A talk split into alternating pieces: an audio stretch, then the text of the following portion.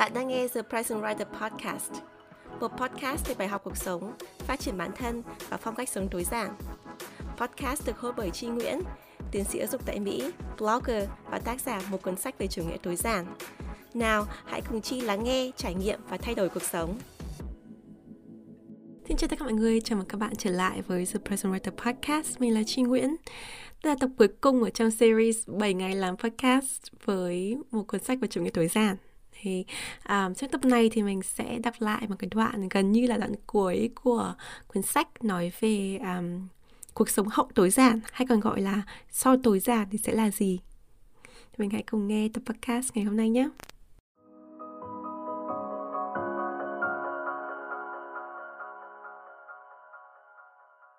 Sau tối giản là gì?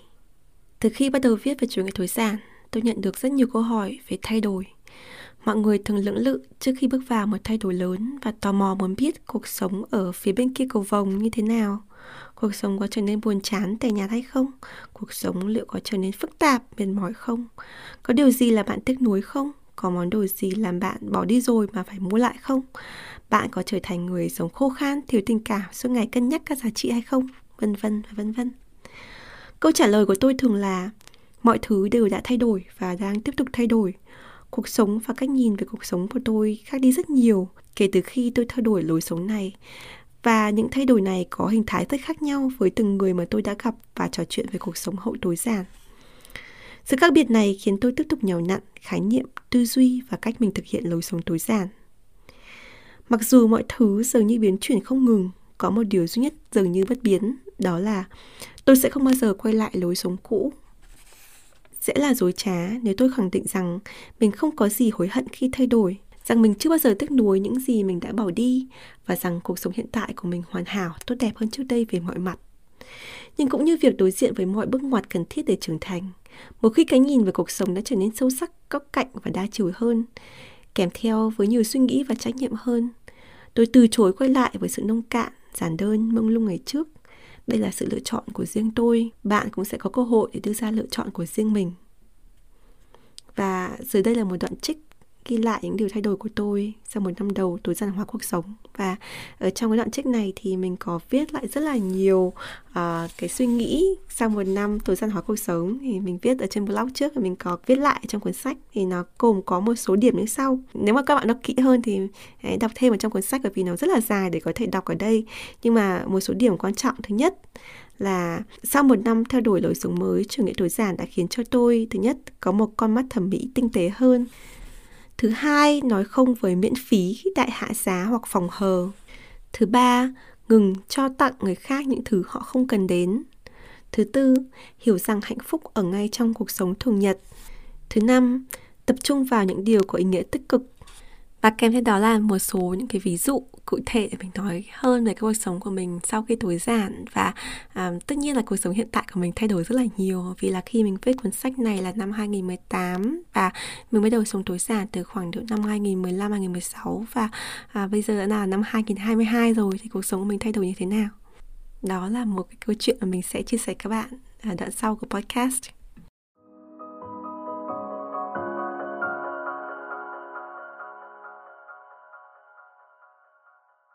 Hiện tại là năm 2022 và đã một thời gian rất là dài kể từ khi mình bắt đầu sống theo chủ nghĩa tối giản và từ khi mình viết một cuốn sách về chủ nghĩa tối giản. Lần đầu tiên đây là lần tái bản lần thứ hai và mỗi một lần mà mình tái bản mình suy nghĩ rất là nhiều. Nhưng mà riêng cái lần này ấy, thì mình có rất nhiều suy nghĩ. Thứ nhất là bởi vì mình tự làm từ A đến Z mình tự viết tự biên tập tự xuất bản tự phát hành cái trải nghiệm nó cá nhân hơn rất là nhiều khi mà mình cộng tác với nhà sách.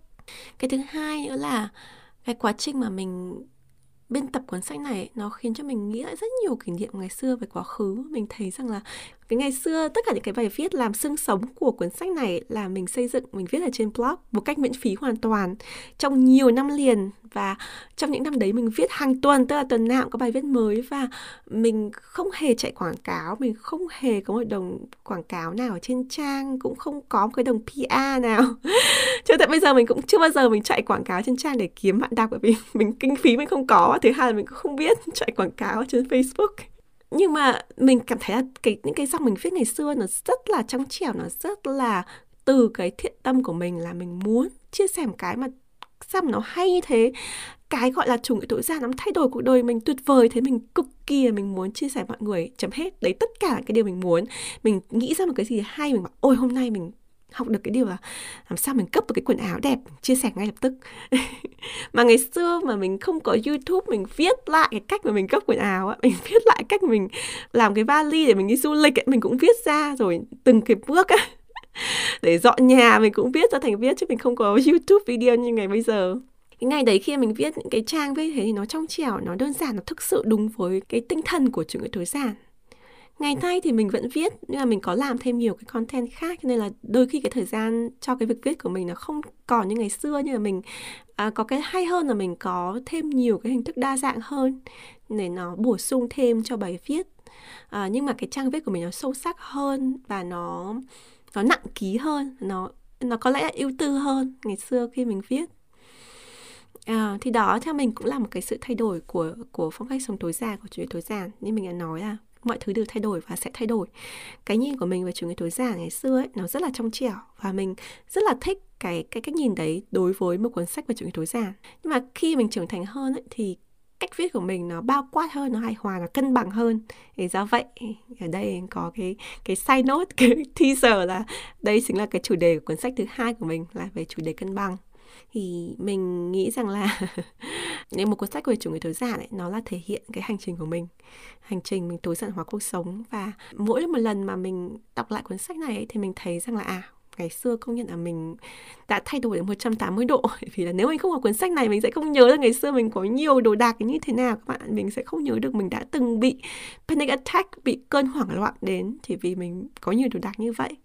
Và cái cuốn sách này nó gợi cho mình nhớ lại cho mình cái kỷ niệm thanh xuân mà mình hy sinh tất cả cái thời gian của mình rảnh mình thấy mình chưa có gia đình, chưa có con nhỏ, mình chưa công việc toàn thời gian. Mình vừa đi làm ừ, nghiên cứu sinh cho giáo sư, đi học và buổi tối mình viết bài. Mình cảm thấy cuộc sống nó hạnh phúc vô cùng bởi vì mình chia sẻ được cái điều mình thấy tuyệt vời vô cùng mà thế giới bây đến và tại sao Việt Nam lại không biết đến. Và mình cảm thấy cực kỳ hạnh phúc. À, gần đây thì uh, trợ lý của mình là bạn Hạnh. Có thể đang nghe podcast này có gợi ý cho mình là chị ơi tại sao chị không làm một khóa học về chủ nghĩa tối giản. Thì uh, mình cũng có suy nghĩ rất là nhiều. Mình nghĩ rằng là có thể cái khóa học đấy mình sẽ uh, hình tượng hóa hơn cuốn sách của mình. Tại vì các bạn đã có một cuốn sách về chủ nghĩa tối giản rồi nhưng mà các bạn có một khóa học để nhìn thấy kỹ hơn các cái các cái cách để mình um, xây dựng cái cuộc sống của mình thì có thể các bạn sẽ có cái nhìn nó rõ ràng hơn về phong cách sống này. Nhưng mà mình thích ở cuốn sách ấy, là nó cho bạn cái tư duy gợi mở. Đấy, tại sao một cuốn sách của mình nếu các bạn đã từng mua hoặc là nếu các bạn quan tâm ấy thì nó không có quá nhiều cái hình chụp về cuộc sống của mình.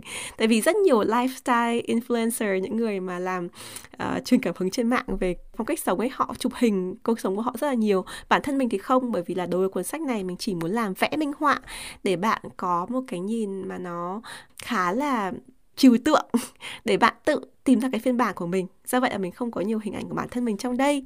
Nên mình rất là thích cái cuốn sách này để các bạn bắt đầu với tư duy tối giản.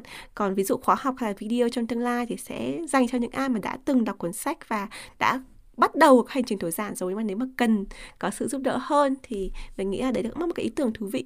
Hiện nay thì mình không biết bao giờ mình có thời gian đầu tư cho những cái chương trình trong tương lai nhưng mà mình cảm thấy rằng là nếu mà bạn đã đọc cuốn sách thì các bạn sẽ bắt đầu cuộc hành trình của mình và mình rất là vui nếu mà à, mình có thể tiếp tục đi cuộc hành trình này cái cuộc hành trình tối giản hóa tiếp tục cùng với các bạn.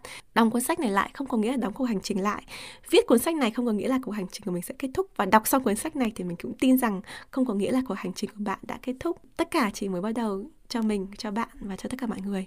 Cảm ơn tất cả mọi người đã lắng nghe mình trong suốt 7 ngày vừa qua. Có rất nhiều uh, thăng trầm trong quá trình xuất bản sách và phân phối sách trong thời gian vừa qua. Có rất nhiều hôm mà mình cảm thấy rất là buồn, mình không thu âm được.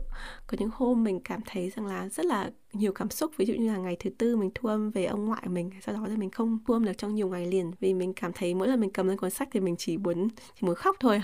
Um, nhưng mà mình hy vọng là các bạn có cảm nhận được cái tình cảm chân thành của mình. Và mình hy vọng là khi mà cuốn sách có phiên bản sách nói chính thức chuyên nghiệp hơn thì các bạn cũng sẽ cảm nhận được tốt hơn cái cái tình cảm cái cái tâm huyết của mình gửi tới trong từng à, con chữ của cuốn sách.